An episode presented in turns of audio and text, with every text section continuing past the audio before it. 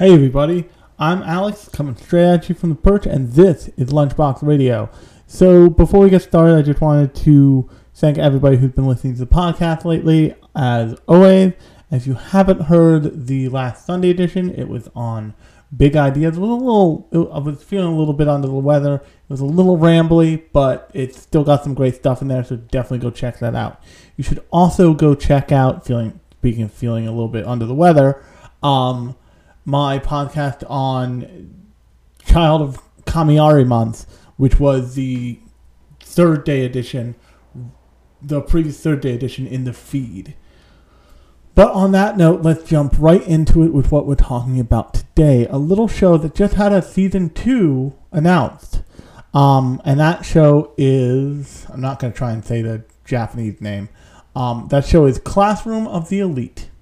キラリ蝶が飛んでた砂ぼこりが大地に舞う。遥か彼方それでも空に憧れた。にらめの星は落ちない。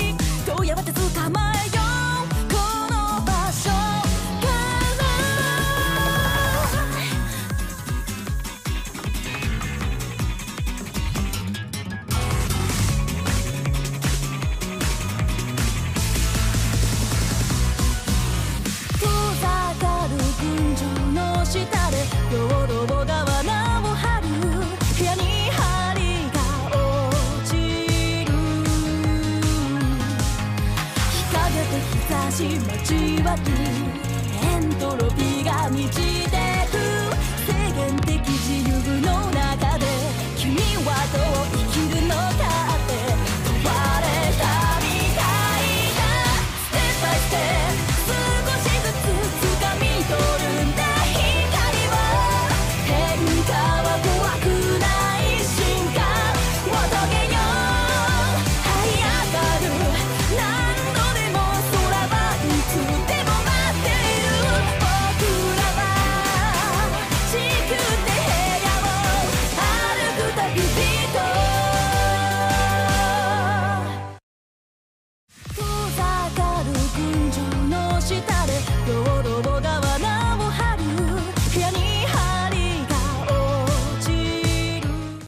Now, for those of you who maybe haven't been watching anime for a super long time, which I will fully admit is probably some of you, it, Classroom of the Elite may seem like a odd, almost militaristic idea, but you don't have to be a, you don't have to have been watching anime for a long time to know that it's really not. If you're looking for other contemporaries of Classroom of the Elite or other or things that preceded Classroom of the Elite, at least in the anime space, you don't have to look very far. You can look at things like Baka and Test. You can look at things like um, Special A, which was which is a like early early aughts anime that really captured a lot of the same things that um, Classroom of the Elite is going for, but the Classroom of the Elite succeeds and fails at things that both things like Baka and Test and Special A succeeded and failed in different ways. So the idea behind Classroom of the Elite and the other two shows I just mentioned are kind of heightening this already well worn thing that exists not just in Japanese classrooms and not just in Japanese um, high school high school education systems, but also an American high school education system. If you've ever gone to an American high school where they offered AP or advanced classes, that's not much different than the letter grading system in the, the letter placement system in, say, a Japanese high school. And um, in for example, in my high school, which was a very like a really well known American high school, like a really well renowned American high school on the East Coast, we had everything from like standards standard class we had like the standard classes that everybody attended, which were pretty normal. Um, English, math, that stuff. we had what's called advanced placement courses, AP courses for short. Those were like AP, AP math, AP English, that stuff. They call it different things in different places all over the all over the country and all over the world. But there's also like special ed versions of everything that are essentially the normal courses, but taught slower and in kind of excruciating detail with and stuff because they want to pay more attention to each student. I was actually in just about every AP art class and art elective you can imagine. I am the closest thing to a art Olympian as you can probably imagine. Um, but the the idea behind this is that you're placing students where their intellectual ability claims they deserve to be. And one of the funniest things that I ever heard when I was in school was I did exceedingly well in math for one year. And that year was when I did geometry.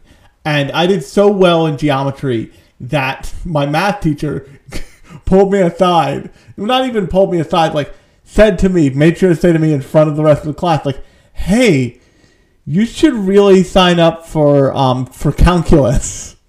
Which is which was like the thing after geometry. And I just looked at her I was like, oh, you think I'm doing the math. That's adorable. I said this as like a sophomore or something. That's adorable. I'm not doing the math. I'm just straight up using spatial awareness to solve all the geometry problems. I'm using art to do this, lady, not math. I'm not that smart, I promise. But in things like, meanwhile, in things like art, I was that skilled and that knowledgeable and that capable. And I've remained so to this day, quite frankly. But the way that this stuff works is that it it can often create separations in like and not just class and not just it can create kind of a class system academically in schools and in the social life of schools. Like yes you are a normal kid but you still go to what they would call special ed math or bedhead math which is a derogatory abbreviation. And kids think different of you for that. And teachers treat you differently because you're being taught different stuff and you have a different background. And you may have you may have cognitive issues when it comes to um the syntax of of learning or writing in a language but that doesn't necessarily mean that you're a dumb kid my a perfect example also for my i believe my sophomore year I was able to. You were you had to take an elective every year, and uh, either every semester or every year, probably every semester. And the kind of most stunning thing I ever had to I ever was able to do in my elective was I took a creative writing course.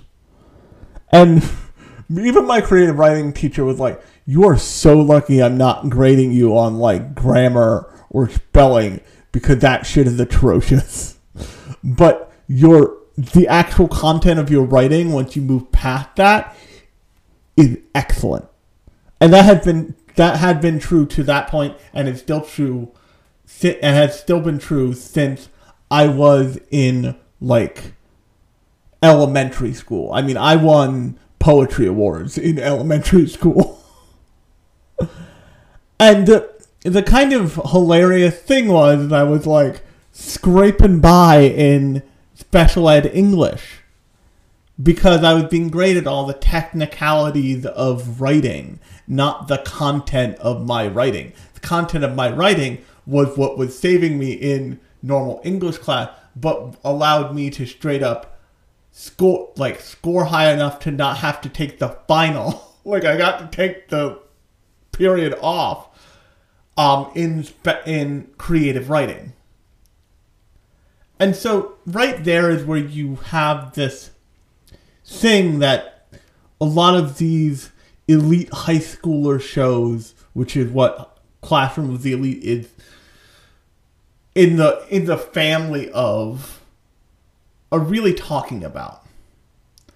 And if you look at something like um, Special A is really about this, Baka and Test is also about this, but Baka and Test is um significantly jokier show than even something like Special A or especially something like um Classroom of the Elite. But the reason why we have shows that are so critical of this system coming out of anime and not really coming out of much of anywhere else is because this system has a profound consequence on the young people of Japan. And, and as a result, not just on like the high school age young people, but all the way up through your 20s and 30s, you have lived through this like rough shot gambit of an academic system that praises you for like that encourages you and praises you for a lot of things that end up being detrimental to you as just a person in the world if that makes any sense. And so, because the, the Japanese academic system prizes a kind of not an artificial intelligence, but a kind of intelligent intelligence above creativity, intelligence above like book like book smarts over street smarts in a way that can warp people, especially when they're young. And it, it, it combines that with the way Japanese society looks at it looks at its citizens from straight up kindergarten through death as kind of molding a perfect worker or molding people who are good at being cogs in the machine. And you come up with this odd societal pipeline that becomes a problem and ma- and makes people a problem and ignores problems in people as long as they can be good cogs in the machine, so to speak. Um, and it can also have this kind of fetishization or prizing of a kind of not a useless intelligence, but a kind, but an application of intelligence that misses that doesn't account for the humanity of it, so to speak. And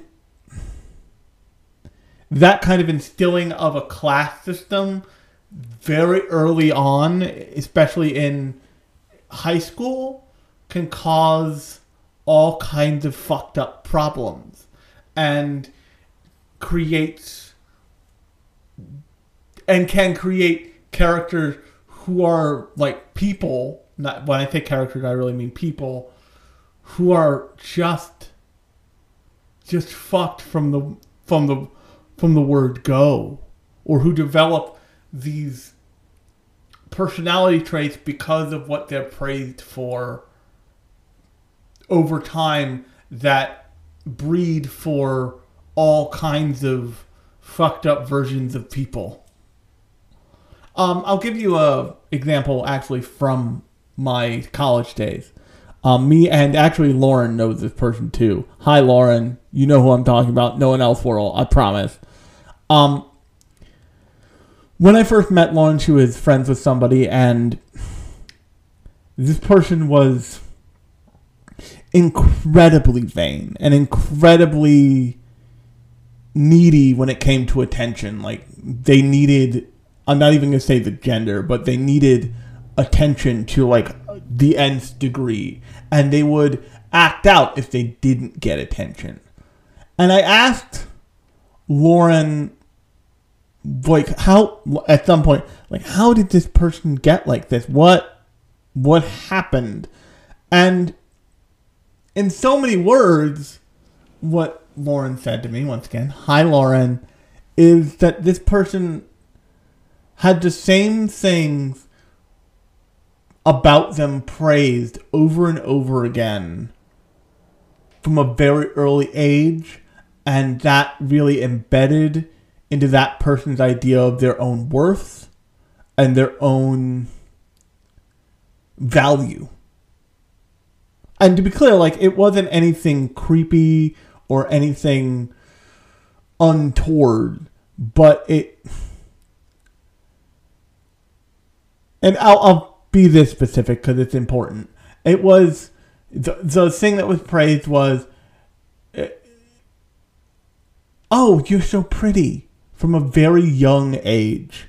And that latched onto that person for long enough and was never it was never um curved and then by the time it was it's like that instinct could have been curved. What happened was is you get into like grade school you get into middle school hormones and like that pretty comment is now an attractive comment from you know potential like significant others and like people looking at you with like hormone eyes from middle school onward. And you internalize those thoughts as and I want to be clear anybody internalizes these thoughts in all kinds of directions i'm noticeably physically disabled and I can tell you it is a conscious decision for me to ignore people who fucking stare at me, who look at me like they've never looked at anyone in their life. In a way that's like, oh, what? I didn't know that could happen in a person. Like, what? The. The the phrase I use for the way people look at me as a disabled person is what did the army do to that it's a what did the army do to that guy look and eh, i at some point had to make a conscious decision of either notice it and call it out every single time and go fucking crazy which is not my which shouldn't be my responsibility or like know that that's always happening, but just go on with my goddamn day. And that's with a negative thing, where it's like a, it's a more positive experience to get, to go that way, to go the way of I have to ignore this, I can't internalize this, or else I will lose my mind. Rather than a positive like a positive feedback loop of, and this has happened to me usually in other countries, usually hilariously in African countries, specifically Morocco. Like I, I look Moroccan to people. I look either Eastern European or Moroccan to people. to such an extent that when I was in Morocco, like young women would stare at me like people stare at Justin Timberlake. They were like, "Oh, he's the best looking person I've seen in this city," and it was I I, I caught women giggling at me. It was weird, and that's not my first time experiencing like women like looking at me like, "Oh, he's he's a fucking snack," but it was it was the most outward I've ever experienced it. I imagine if you got that kind of attention enough, that's a really good feeling. You wouldn't do what I had, what disabled people or um, oftentimes even black people have to do, with the kind of attention, negative attention that you get, that you can't absorb it all because you'll drive yourself crazy. And that's just an example of how, like, reinforced behaviors can change a person. Not ruin always, but change a person. And in in Japanese schools, as, as in Japanese schools, that like attention, that reward is given for excelling still in a very traditional sense of the word. Like, if you are a genius manga artist, in the way that, say, Tite Kubo was in the in his high school years, where everybody praised his drawing, even that is this recognition of a track and a future career and a reward given to somebody for molding into that for molding into something that can go along into a version of a person that can go along that path. And if you look at the manga industry, like the people who are most lauded are the ones who kick their own ass or continue to kick their ass, like Eiichiro Oda does for the longest. Like they take they take no prisoners in their in their work habits. They're like working constantly, and this is um a, a vestige of Osamu Tezuka, the fucking madman that he was, and that that that terrible work life balance, that terrible over focusing has created this industry that for anybody who might be good at it but isn't bred for that style of work of work life balance it like shreds them. The artist who was responsible for um Yu Hakusho went insane making the Yu Yu Hakusho manga. Same thing with Hunter Hunter. That's why Hunter Hunter has no real end. It's because he lost his mind and had caused himself to have a bunch of health problems as a result of overwork and all the pressures that the manga industry puts on talented people to keep putting out pages no matter what. And the other side of Japanese society that it really started in schools is in um espe- somewhat middle school but especially high school is privilege of it privilege of choice because of price and because of the amount of money you can spend. And that's where Classroom of the Elite really separates itself from its counterparts like once again Baka and Test and Special A. There are all kinds of other there are all kinds of other um like overachiever special class shows out there, by the way, um, is that it shows this. It's that it bends towards this hyper capitalist, everything is for sale moment that is true. Not that is true of America once you're kind of an adult, but is I, that's true in reality once you're an adult, but in in Japanese society, there's this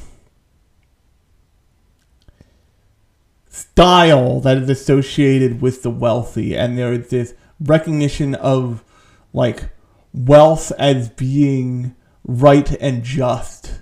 And this is true uh, in lots of Asia beyond any beyond a lot of not necessarily beyond um, that of what it is in America, but it is it is so much more blatant and so much more ripe for the picking when it comes to satire that it it's let me put it this way. You notice when something is very much playing in like the east asian super wealth of it all and they're not really choosing to sat- satirize it in a really meaningful way look at um and it's a it's a great like fun romantic comedy drama movie um, but look at uh, um, a movie like Crazy Rich Asians. Crazy Rich Asians is wealth porn at its core. Like it's celebrated for being this all Asian American cast and very Asian American and and Asian period centric story, but it's not. How should I put this? it's not it is not as it is not critical in almost any way of the wealth that is that is on display in that show. That is that is the escapism of that movie is just the sheer wealth of it all. And I will tell you, I've seen both ends of like the extreme wealth spectrum. I've like eaten at some of the most famous restaurants in the world, and I've like gone home that same day to like spend. Actually, the story from um from Morocco. I stayed in Marrakech, um in Morocco for a couple days. It was a bunch of. I stayed at a bunch of different places in Marrakech, in um Morocco, or two different places in Morocco rather. I stayed in Fez and I stayed in Marrakesh. Marrakesh has one of the top 10 hotels in the world, a hotel called Mamounia. And its um, kind of trademark is most of its like help staff wear these Majorelle blue, which is a very specific color of like deep marina blue um, suit jackets with these be- with like beautiful white pants and this beautiful white flat brimmed um, hat, and a the buffet lunch at Mamounia is a hundred bucks a head. the buffet lunch, which is by the way, it's still delicious. It is awesome. But to give you an idea of what happened when me and the person I, were with, I was with at the time went into the hotel from the Riad. That we, we weren't staying at the hotel. We were staying in a Riad somewhere out, um, a little ways away in Fez, in like Fez city proper. And it was a nice Riad. I'm not complaining about that. It was actually beautiful. but when we entered this hotel, first off, we had to give up like and they kept it behind the desk. They kept them behind the desk for us. Like our bags uh, from shopping in the in the market in Marrakesh. Um, we had to leave our bottle of water. Nothing, none of the filth, so to speak, of the outside world could come into this fantasy thing that they had created for their guests. Some guests who would come stay at this hotel, see maybe um, the uh, grave site and former estate of um I believe he was the person who created um YSL uh, who's responsible for like the Majorelle blue color. Um they would see that and, and they would see the hotel and that would be largely it. Maybe the Marrakesh History Museum which is insane for a whole bunch of underfunding reasons but um they had high-end shops like they they had like Louis Vuitton shops in this um hotel. They had like I said this $100 buffet. But what's most telling is once I as a disabled person entered this space and was understood to be a paying guest in this space, Joe, I had a shadow. I had somebody who prepared my plate for me, got anything I pointed to, put it on the plate, and followed me around the buffet. Something that I would have like mitigated myself in a normal buffet environment. But because it was that, it was purporting to be that high end, uh, the person who I was there with said, I'm pretty sure that if we stayed here, you would not have to lift a finger. I'm like, I'm I'm gonna bet that's right. I'm gonna bet that's absolutely right. And that kind of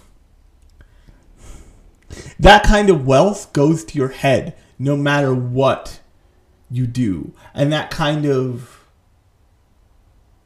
that kind of wealth and privilege goes to your head no matter what you do. And if that is tied to your academic achievement and your intelligence, both of those things, both of those balloons blow up at the same time, so to speak. Like you get a big head in both of those areas. So, um, and actually, a great contemporary of um, Classroom of the Elite is probably that show Kakegurui, which I did an episode on, and you can go listen to in the feed. Um, but that's a that's a different thing in the in kind of the same air as something like Classroom of the Elite. So what's really unique about the the school that they're all going to in Classroom of the Elite is it's this really pres- prestigious school. They don't give you any details about how you get into um, this school, but they do give you, but they give you just enough of the rules to the school setting where you know the rule the show's about to play with and play by. So what they say is, is that every student who gets into school gets um, put into a class based on their act based on their worse as an academic student or their va- or their value academically from D to A. Class A being the highest rank, class D being the lowest rank, class C and B basically being different shades of the middle. And then there's the point, and then each student gets a point based on their me- based on a kind of meritocratic system of they get their points to based on what they achieve during the month. But what they do, and this is a really devious thing that, like, quite frankly, my grand my my grandfather did to my mother, and my mother told me about this. I was like, that's screwed up. If they give them the equivalent of a thousand dollars of a thousand American dollars, which means a hundred thousand yen, right off the bat. Every student, when they show up at school the first day, they're given their credits, and one credit equals one yen. And they're isolated from, and this is a key part, they're isolated in this school from the outside world. And they give them, they give them that information absolutely up front. And they say, you will see that you'll be mostly isolated from the outside world. And that's important. That little piece is important because the outside world tends to be more rewarding of non academic rigor or intelligence in an area that isn't easily measurable by an academic standard than a school environment. And many people find this out the fucking hard way when they get out of school. Oftentimes, even in college, if you're getting great grades in like art history, that doesn't so much matter when you go out into the world and you're not using that art history degree day to day.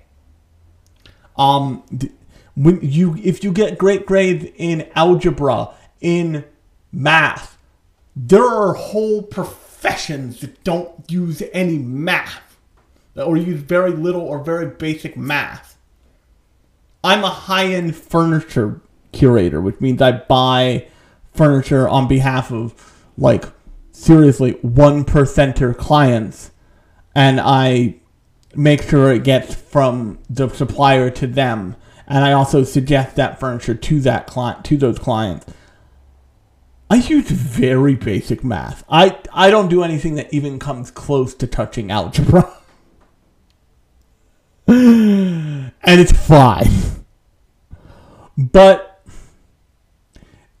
so to in order to make this whole experiment work, that condition it this whole scenario work for this school and whoever's behind this school, that condition is very important. They have to be isolated because that all of their social lives, all of their real world lives need to be linked to the amount of money the amount of money they have and the system and them being dependent on this academic evaluation system that's about to be set up. So every student gets a thousand gets a hundred thousand yen day one. And of course, these are high school students. They are like overjoyed. They're like, yeah, let's party. What wasn't mentioned to them, but the smartest, but the smarter, more savvy students tended to understand, or, and this is really important, the students who were already wealthy enough to like really have a meaningful relationship with money at the age of at high school um in a way in a way where they could understand like okay $100,000 really isn't that month 100,000 yen isn't actually that much. I shouldn't change my habits because of it managed to understand is like I should I shouldn't I I now have money to live here. I don't have money to like bust out to bust whiling out and like party and rock and roll here. I maybe have money for some splurges sometime. But all of the other students, especially students in Class D, did as the teaching staff, as the staff at the school expected and wanted them to do they spent all of the money. And then the first of the next, the first of the next months of school ro- rolled around, and they're all expecting to get re-upped with another hundred thousand, and they get no money. Because the other thing that they were doing this entire time was they were they were depending on the students to be self starters. They were depending on the student the te- the classes were being taught and all that stuff, but the environment was set up to be really loose, really non-restrictive, really um really kind of what's the best word for it? Really lackadaisical, and and the our our main na- the narrator of the narrator and main character of this show, um, Kiyotaka Ayanokoji, says this as much. He says like as the months wore on, you know, tardiness became a normal thing, absences became a normal thing. Nobody cared. People read manga in class, and they show this to like drive the point home people read manga in class. People, um, people read. People like took naps at their desks during class. It was a whole thing, and they further kind of proved this. They they further kind of like cement this concept that they're building that they're building up to like way later in the show when they do have a quasi public outing and they get like the biggest, most beautiful luxury cruise liner to go on vacation on for anybody in the school, not just them. And the school grounds are all gorgeous and like beautifully cared for and really imaginative. so what they've done is they've created like a gold cage for these kids. And they've like said do whatever you want. And they gave them the rules in a way where they weren't telling where they weren't lying to them, but they weren't telling them the whole truth. And they absolutely did not like by definition they did not give them like a student handbook that explained the rules of the school. And it's important because that means that the students only heard what was told to them in the way that it was told to them. So the rules of the school were at the school you're divided to you do you are divided up into class into classes with based on your academic scores previously. Each student is given each class is given an amount of points every month. These points are allotted on the first of every month. Everything in the school, it, these points are based on academic on, on academic achievement. And note that point, academic achievement. And the last thing that the um that the professor and I don't remember the professor's name, but she's a she's like a almost like an antagonist character eh, throughout the show. Um, I forget her name though. Got all the characters here because there's tons of characters in this thing. Because this thing is this thing. The other thing is this is like a stereotype ensemble show, and that that will be important in a couple minutes, in a, or in a little bit rather. Everything is for sale anything is for sale at this school. If you can think of possibly buying a thing here, like uh, anything, you can buy it.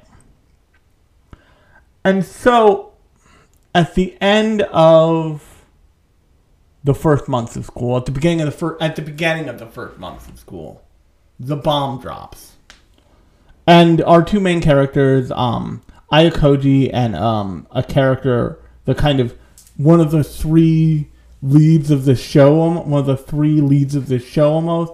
Um, the uh, character Horikita Suzune have both like taken care not to spend that much money because they both they both a are loners so they don't have a lot of um, pull in their social time to like spend their points but b they both are like something something don't feel right in this in this whole scenario.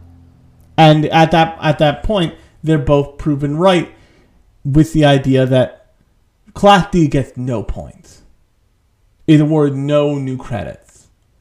Because Class D was a bunch of slackers. But they didn't know what they they had no they had no knowledge of what the punishment would really be or what the consequences of their actions were going to were going to be in other words. And later on in the show what you start to see is that like this thing that's supposed to be set up as a meritocracy is working exactly as you'd expect that to work if you have any realistic understanding of it it's not the game isn't fair. It's rigged from top to bottom. And they make that super clear. It's connected to whether or not a kid in your class got framed for be for beating with beating up a bunch of other kids. It's whether or not, you know, you have any advantage academically versus artistically versus as a craftsman versus any of that crap. It's whether or not you have a connected family. It's whether or not you are special in some way that society values versus special in a way that society has yet to understand. So what you kind of find out about um these characters, like the characters of the show, um, it's probably best embodied by the 10 characters on the like cover poster. And the 10 characters on this cover poster are all all have an intrinsic societal value that value that's recognizable in some way in society. So there's a character. So in I in Ayakoji's case, Ayakoji is actually a really the first Ayakoji is the biggest problem with this show, but he's also potentially its biggest asset. Because, and I don't know if you've ever seen um the show Terror in Resonance, and I've done an episode on Terror in Resonance in this in on in on this podcast. You can go listen to it in the feed. But in Terror Resonance, spoilers for that show, by the way.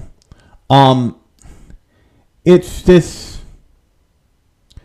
What the story ultimately comes down to is that the is that the two main characters in that the two characters who are like enacting these bloodless, highly technical, over the top terrorist attacks all over Tokyo are like these failed experiments of super geniuses. And essentially that's what Ayakoji what Ayanokoji is. Is he this like super like this child who was bred to be a super genius from the minute go by his father and it looks like a whole team of other people who are doing this to a bunch of kids and he he was most likely the one surviving test subject who didn't snap under the pressure only what he what he's done is he has chosen to get exactly 50s exactly 50% on all of his tests. And when I say it's like 50%, I don't mean a failing grade. I mean exactly half of the questions on all of his entrance exams correct. And the other ones um, are, and then the other half is wrong. And, but in a really intentional way. So he has guided himself into the lowest ranked class. And everyone who's smart enough recognizes like, oh, Ayanokoji is really smart. He he he is not genuinely he he's not participating in this system in good faith, but he's also not participating in like bad faith in the way that people higher up are and are capable of because they are playing just shy of breaking the rules of this system. And so you meet as this at the 12 at the 12 episodes of the first season go on, you meet all of these characters specifically from classes from not only the class D, which is like the kind of the main cast, but specifically from classes higher up than Class D. You meet a girl from Class B who has like a suspicious amount of like currency in her in like her school cell phone wallet. And it's like the point. She has like a she has like millions of points. And the show points this out like, isn't this odd? Isn't this weird? And that I forget that character's name because the, all these all these names are really are really pretty technical. Um, I think Ichinose is the Ichinose is the character who the show points out as being like even Ayanokoji is like, how do you manage to get this many points? Like how like how does that how do you do that? How does that just happen? And interestingly, Ayanokoji uses her at several points as kind of almost a bank to like borrow money from because he's like, I need to solve this problem. The only person with essentially unlimited funds that I know in this show in the in my sphere is um is that character. So you meet her. She you meet her pretty early on, and she helps with like a plot device essentially. You meet a character. Um,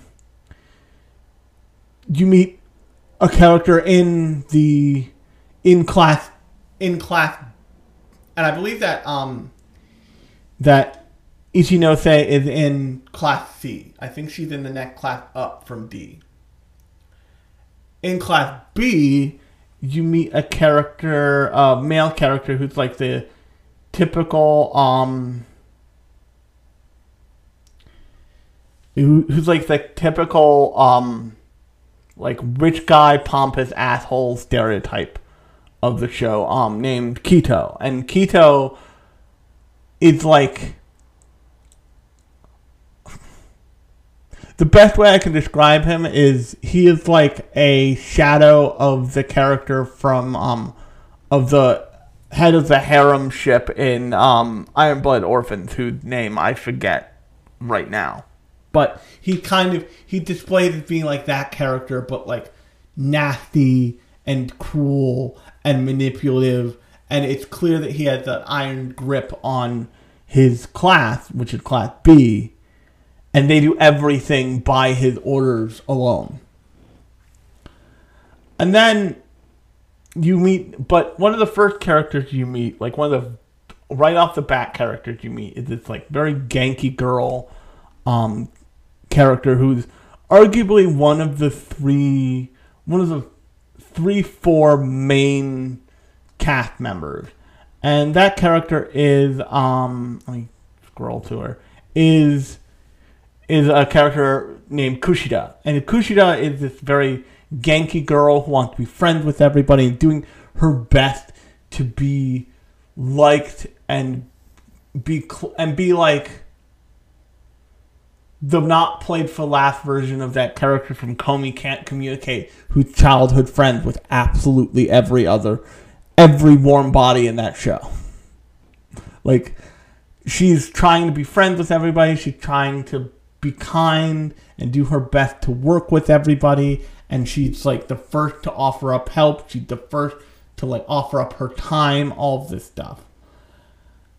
And then I believe it, I think it's like episode three. There's a scene after school, like at like after school at night with her, will you see that Kushida isn't really this person.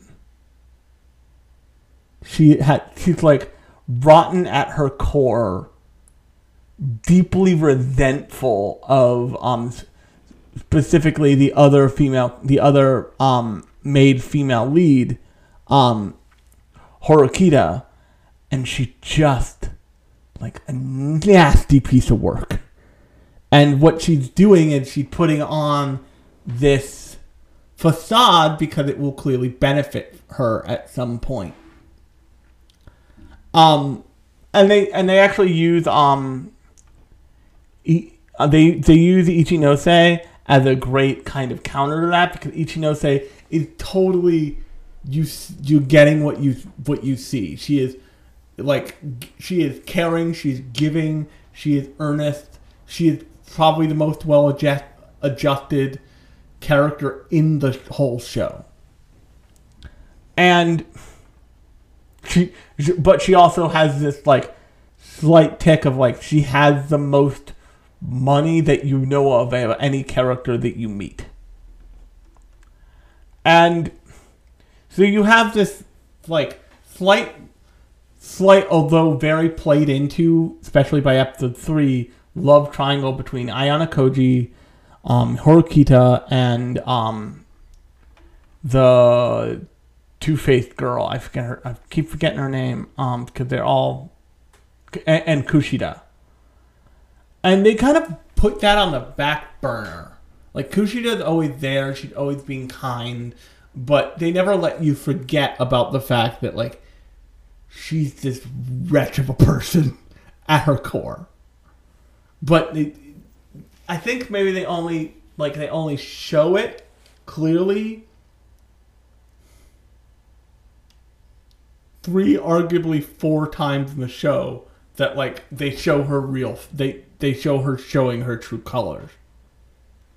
Whereas Horikita is the little sister of the president of the student council who's very clearly like the top the top dog at the school all this other stuff. And she's like turned herself into this cold like absolute kind of bitch of a person to try and ascend to a class to like prove her brother wrong and probably sort out some stuff involving like background familial nonsense that is brought that is brought up um pretty early in the show. And what's this whole thing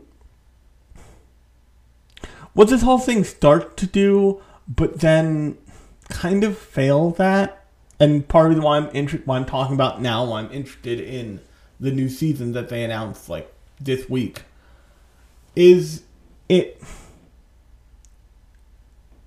it starts to this show starts to set starts to place value on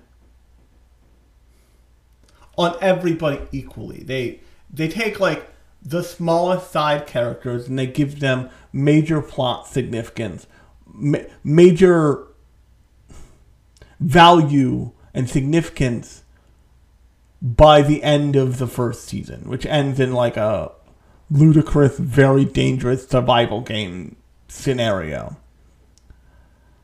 But then they negate all of it with the character of Ayanokoji. So Ayanokoji is interesting because he's very clearly in this school on purpose to make a statement about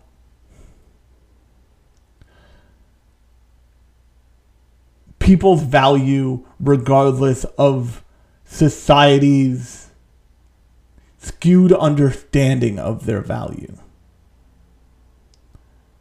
And you see him as this character who very clearly could be part of a, Class A, academic, academically and like academic, academically and mentally. At any point, like at any point, he could just be like, "Oh, I'm done with you guys.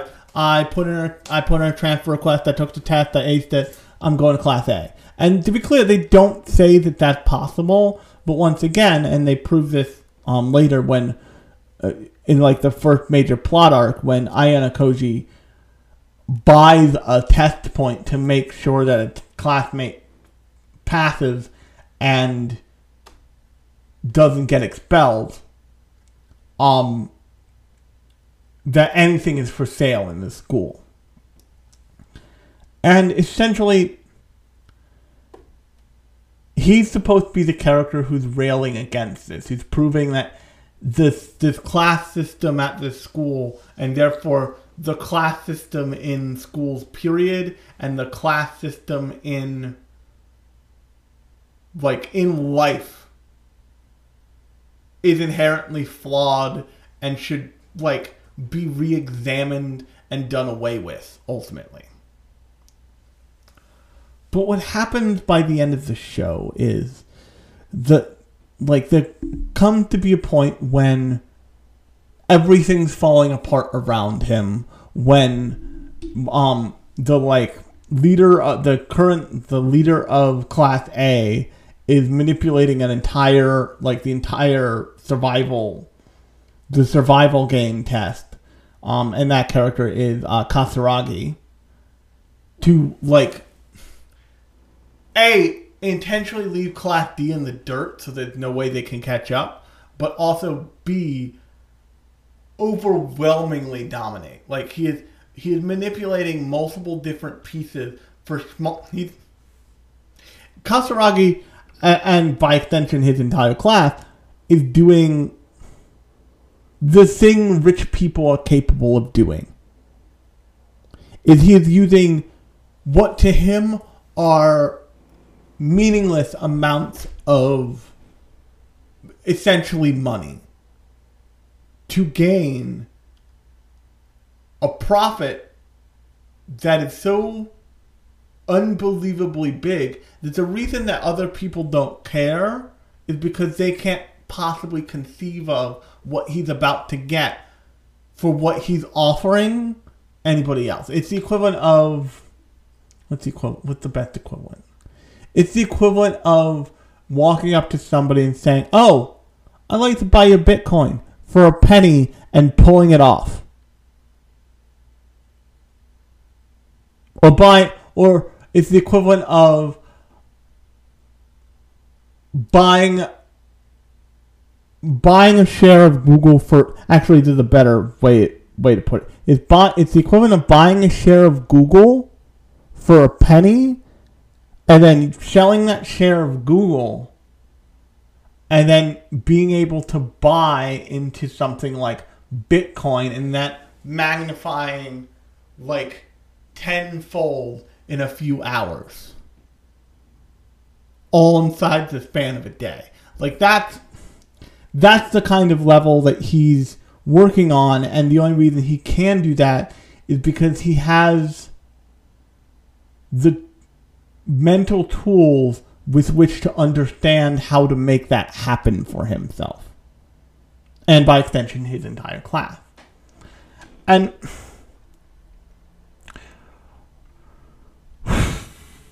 what what this show at, the, at that point, and this is like by the end, this is the very end of the show. What the show at that point needs to do is it needs to derail, it needs to totally derail Class A's attempt to such a degree that it's clear that it got fucked up, not because somebody missed a step, but because somebody else took a counter method measure that screwed them over royally.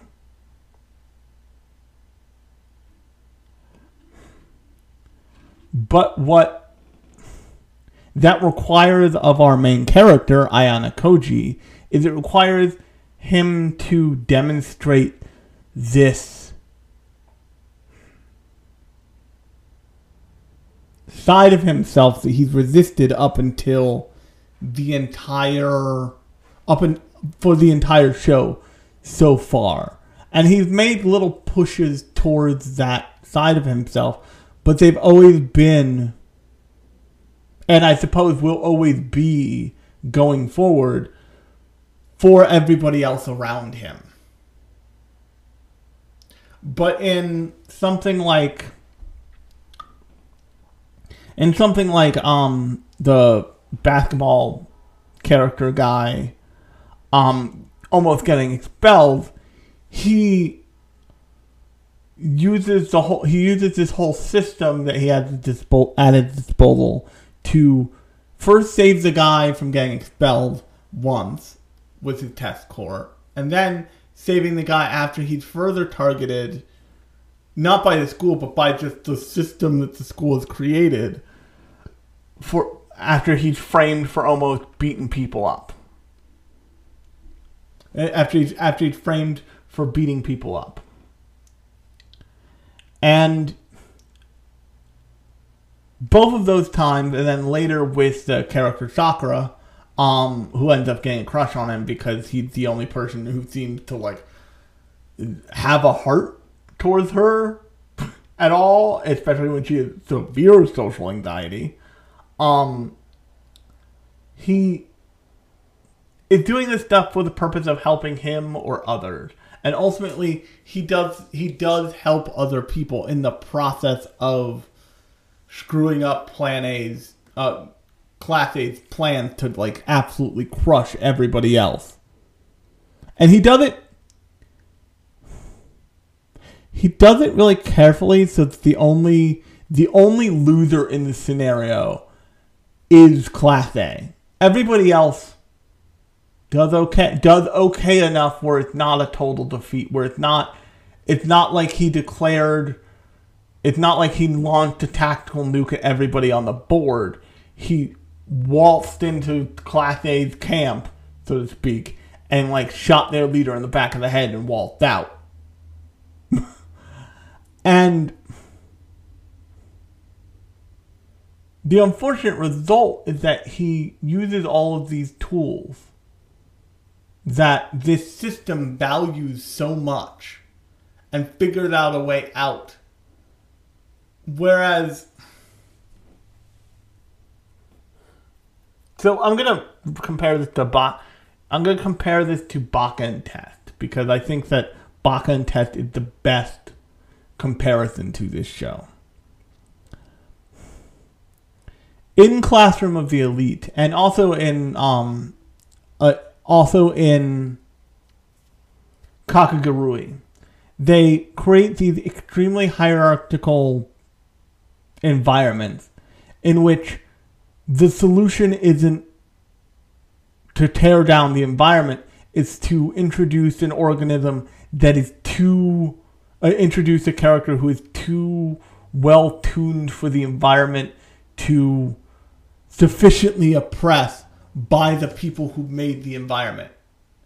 It's essentially, it's essentially a Seth Curry in a basketball video game problem. And if you don't know anything about that, essentially the problem with Seth Curry's sh- shooting average is that if you put his actual shooting average into any of the basketball video games, it breaks the entire model that runs the game because it would mean that he never misses and the game can't function on that. And that's essentially what I, the character of Ayanokoji is. Is he's this is he is the perf is he is the person that this system was designed to create, but because the system was designed to create that person, if that person is put into the system and just let run wild, the system can't keep up with him because he is doing everything as the system intended and as it's designed, and he is playing the system exactly as it's designed to work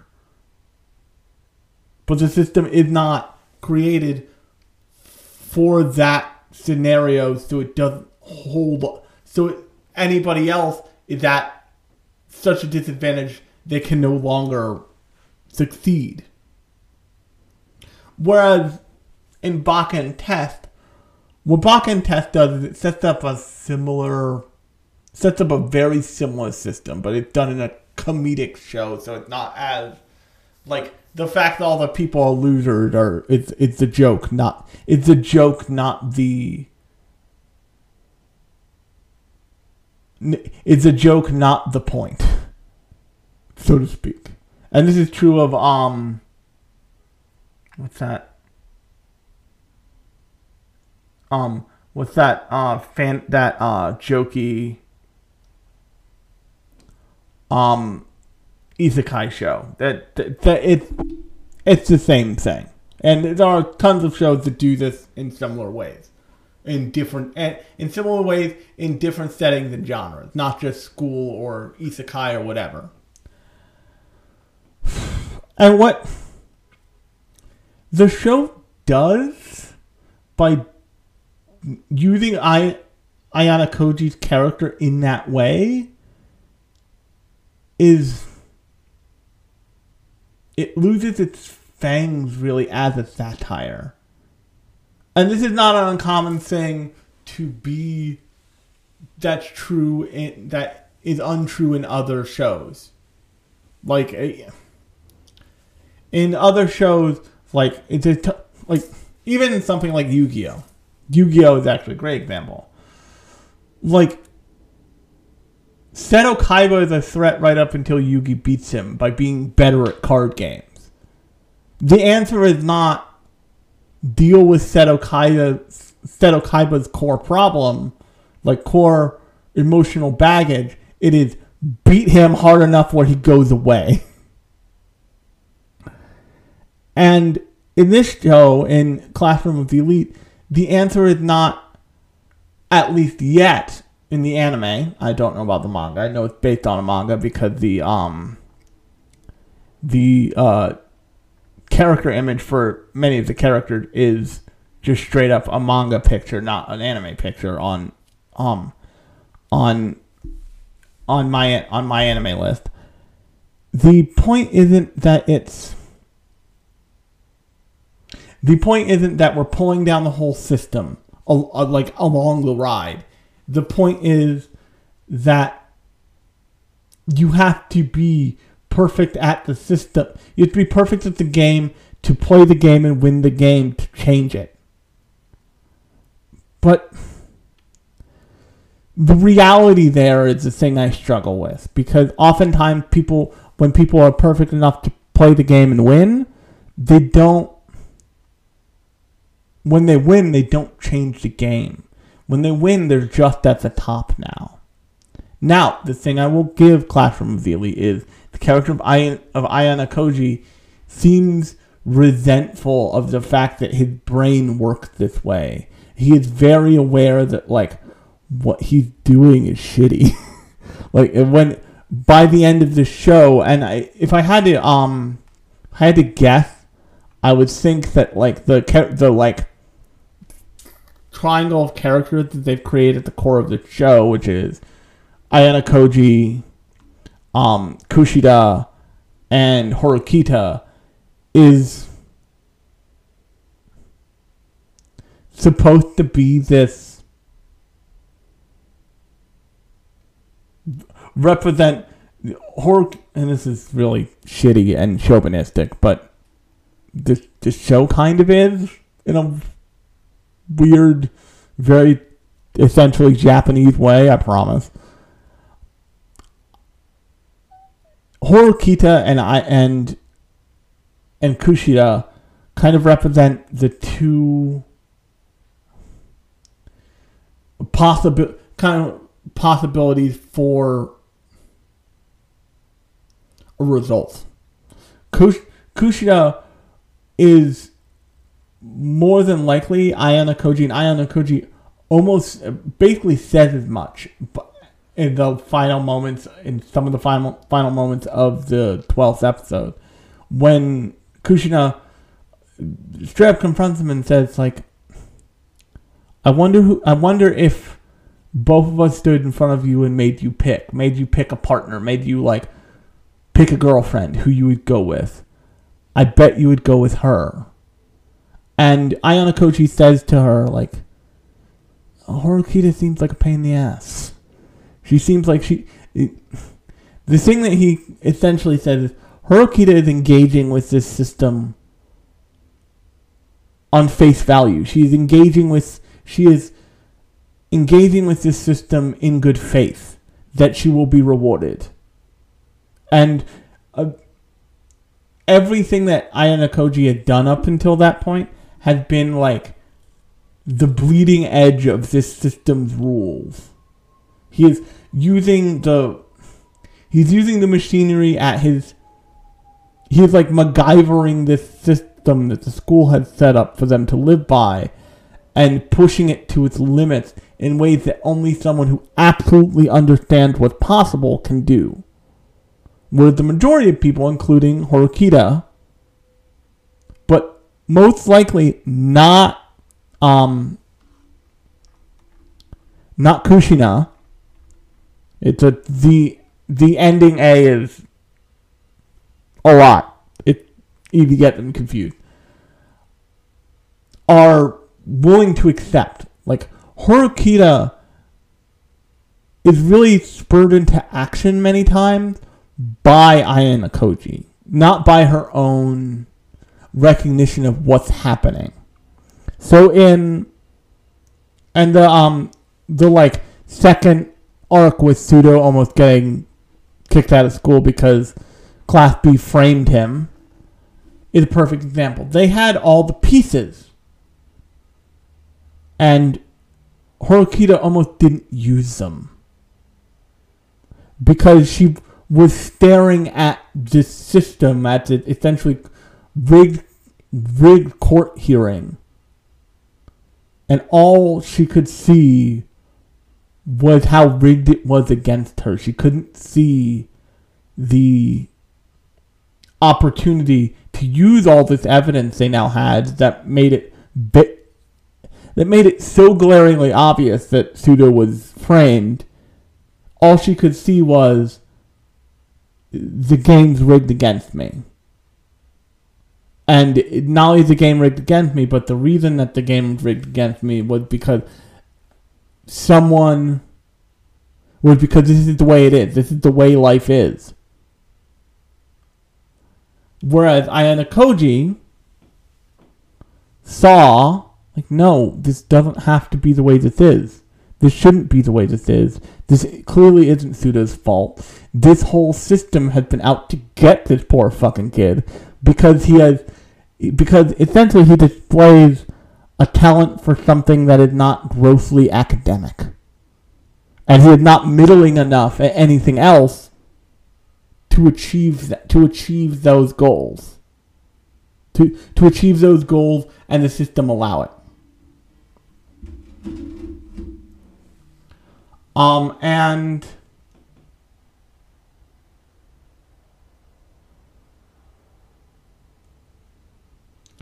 the system does and the system is attempting to remove him because it doesn't have any value for him. So Ayanokoji literally rigs rigs the game in his favor to but still within the bounds of the rules of the system to keep Sudo there. And it's very clear that that's what's happening to Horikita, and that's why she is kind of being dragged up the ladder or pushed up the ladder from beneath by Ayanokoji. Often. Whereas Kushida is greasing the social system of reality and is and is engaging with this whole thing in bad faith explicitly for her own for her own something. Most likely Ayanokoji's affection. And what Ayanokoji says essentially in that moment is no. Like I, I I don't like that I had to play this fucking three dimensional chess to do this. This shouldn't be this shouldn't be what is required to eke out a win for yourself. Like it shouldn't this it reality is not a penny gained a penny lost. Reality is not a zero sum game. Reality should be accepting of all kinds of people, accepting of all different kinds of skills and abilities. I, Ayanokoji o- opens up his like the first one of the first things Ayanokoji asks his teacher, the um kind of one of the few stand-ins for the faculty we see at the school, um, a character named uh Chibihara. He asks her if she thinks the world is equal. And she says in so many words, no, I don't think it's equal. It's, in fact, hideously unequal, but that's the way it is. And that's what this school is here to teach you. And she let, she, all of her interactions say basically, that's why everything at the school has a price. It's all about linking it down to how smart you are, how teachable, how fungible as a knowledge base you can be. Whereas Ayanokoji rightfully believes like that shouldn't matter. It's like your grade in algebra shouldn't fucking matter when it comes to what job you get. You should not be put on a track to decide the rest of your life when you don't know what you're doing because you're 16. And the and more importantly, the people who do know what they're doing with six when they're 16 and are so confident they are going to be masters of the universe should not be made to feel absolutely sure of that because that's not that doesn't set somebody up who's a stable human being. That sets up a paranoid psychopath. That that sets up somebody who when they encounter real meaningful challenge will buckle. Um, so did a great the there's a great show on right now, and probably will end it. Um, called Bel Air, and if you know anything about the show Bel Air, it's on it's streaming on Peacock. I think it's a six episode season, four episodes, maybe five by the time I post this are out. Um, and that show is a remake of The Fresh Prince of Bel Air, but um, and I talked about it in the big in my um big ID in my big questions, um, episode that that was on last Sunday. But there was a scene in the most recent episode I watched, which was episode four, where the like new character, and they've expanded on all the characters from the old show tremendously, giving them way more depth and per- personality. And there's a moment in the show where Will and Hillary are talking, and Hillary's like, I, I'm trying to make this influencer, this like I'm trying to step out on my own and I just don't have enough money. And Will and the Will Will Smith's character, Will looks her straight in the eye and goes, "So this is the first time you've never you haven't had enough money to do what you to do what you feel like you need to do." And she says, like, "Yeah." And he's like, and she's like, yeah. Do you know what that's like? And he's like, since the day I was born. And they and they make they make this real, and most of that episode is about like the difference between growing up like super privileged and rich and like with all the advantages in the world and growing up in the reality of the ghetto and poor and that's what a lot of the show is about, actually. And it's what the show derives a lot of its conflict, too. And the bottom line is that when um when the when the like class A character um Katsuragi is visited by the by the ultimate like trump card of Ayano that Ayano puts forward, he is like crushed. And his entire class, who's once again full of people who have been experiencing like the highest level of privilege that this school can offer, which is undoubtedly immense, is like, what are you going to do about this, Katsuragi? What, you did, of course you didn't see this coming, you jackass. And then as soon as somebody else walks in, another character walks into the picture, they all turn their ire to him. If these characters had thought, had like put all the pieces together properly, they would have seen this as a possibility. They would have seen the way that the machine that they're using against everybody else can be used against them. This was true recently in the real world in the form of the GameStop and meme stocks of the world. If enough people decided that GameStop didn't need to die, what they would do, what they did, is they bought GameStop on mass. And they pumped it up. And the people who had leveraged against GameStop, betting, essentially betting GameStop would fail, freaked the fuck out. But here's the thing. And here's the thing that they demonstrate very early on the show. In the GameStop scenario, they they used rules that nobody that nobody else playing really thought about to stop it. That was the same. The rules were essentially changed in favor of the people at the top in Sudo's second case when he was framed for beating people up. So there's all these levers being pulled that nobody sees. And Ayanokoji's advantage in this show is that he's essentially do, taking the next step, the next leap of logic to be like, oh, I should, like, I should assume that if this is true, then something else is true down the road. Be it this, that, the other thing. and that is usually the case with these shows. Like, if you sit with the logic of this show, it all connects together really easily. But it's relying on the fact that you're not doing the connecting to make this all true. And it's also relying on the fact that character that the intelligent character are finding fringe ways to break the rules that allow them to game the system. And uh, it just this show is very messy. It's very it has a lopsided quality.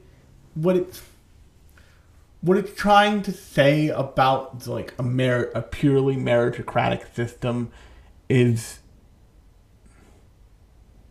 really critical of that system and it which is good but it is also like still trying to be a fun one-upsmanship game thing i'm not sure that that's what you want to do with the system.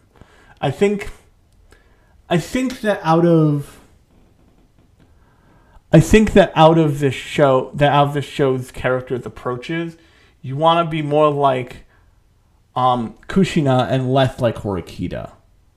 You want to less you you want to less often engage with systems that feel uneven on good faith, on the faith that if I just play by the rules and I try my hardest, I'll get to the top and you want to more often realize that you can't that unless you designed it from the top down yourself, you won't know what's happening. You won't have all the answers. So you need to proceed accordingly and you need to take all the things you know, add some of the things you suspect, and do your best to just make sure you're not in the losing bracket, essentially. And that's kind of the goal of this thing. And one of the reasons I want to talk about this show, and one of the reasons I think it's interesting that it's getting another season, especially now, because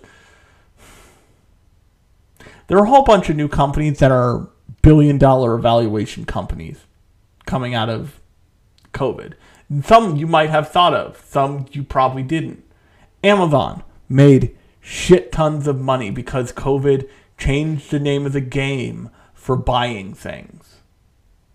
Instacart has so much more money than it did before. But not just that. What's the thing you see in every single like bank or open space where you talk at somebody now that you didn't before? You see new plexiglass barriers. The people who make plexiglass are the new are the new Post-it family at this point. They have made so much money and will probably continue to make tons of money. The people the Purell went from a couple million dollar company to a couple billion dollar company because of the pandemic.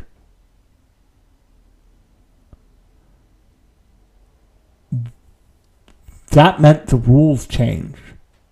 That meant that the game is different now in some way.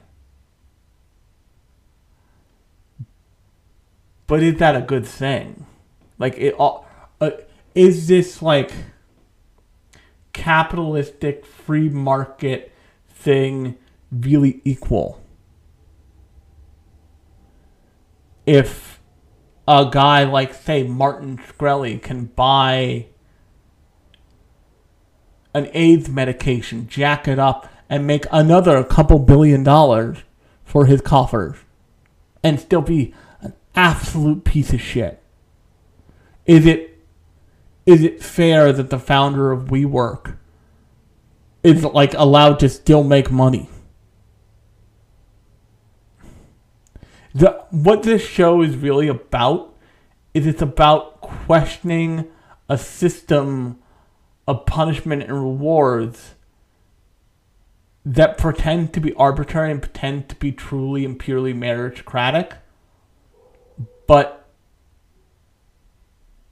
fail to account for where everybody started. And if I if I had gotten the notification of this show, if I'd seen that this show is going to be getting a new season before the big questions, I probably would have talked about this show more uh, before the big questions episode last Sunday. I probably would have talked about this show in that episode because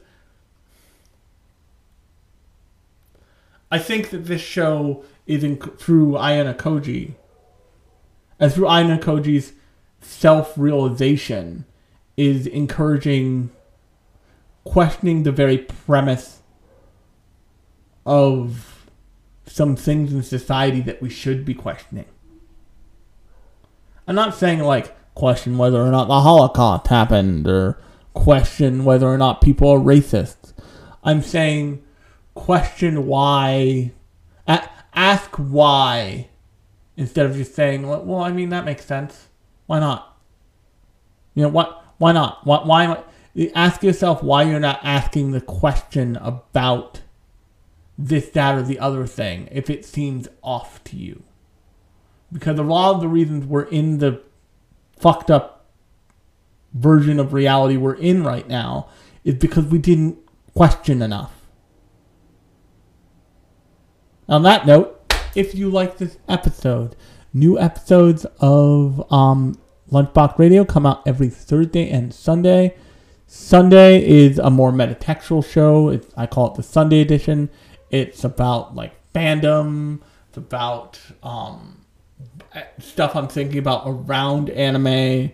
Um, it's about the industry and stuff like that. Um, the third day shows are usually something more like this. They're about a show property, rarely a manga. I've got my own like manga minute thing that I try and have fun with. That I do that whenever I like have a manga I want to talk about. That's a very occasional thing. It's not a regularly occasional bonus thing that I put out. Um, but on that note, I've been Alex. This has been Lunchbox Radio, and I will talk to you on Sunday.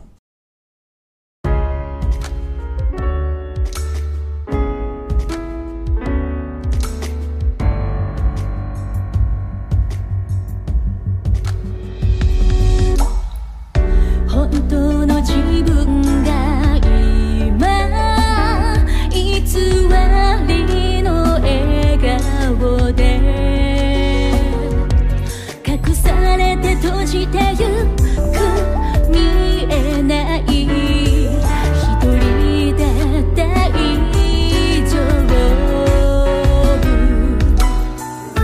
世界は君のこと。試し続け。自由。